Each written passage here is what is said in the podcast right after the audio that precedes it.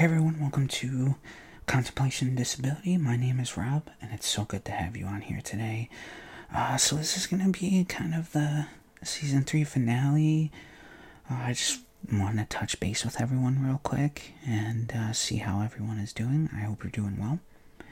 If you know you have any questions, concerns, any episode recommendations, any topics you want to talk about, shoot me shoot me a message on Facebook or Instagram. Uh, Facebook, just look up Contemplation and Disability, and my name is Robbie Skouskis, and so you could just search me on there and message me there. Um, uh, Instagram, it's Contemplation and Disability one, and then with the number one, and my email is contemplation and disability one at gmail.com. Yeah, so uh, yeah, let me know. Let me know what you think. Let me know uh, what what you would like to hear, topics covered, anything.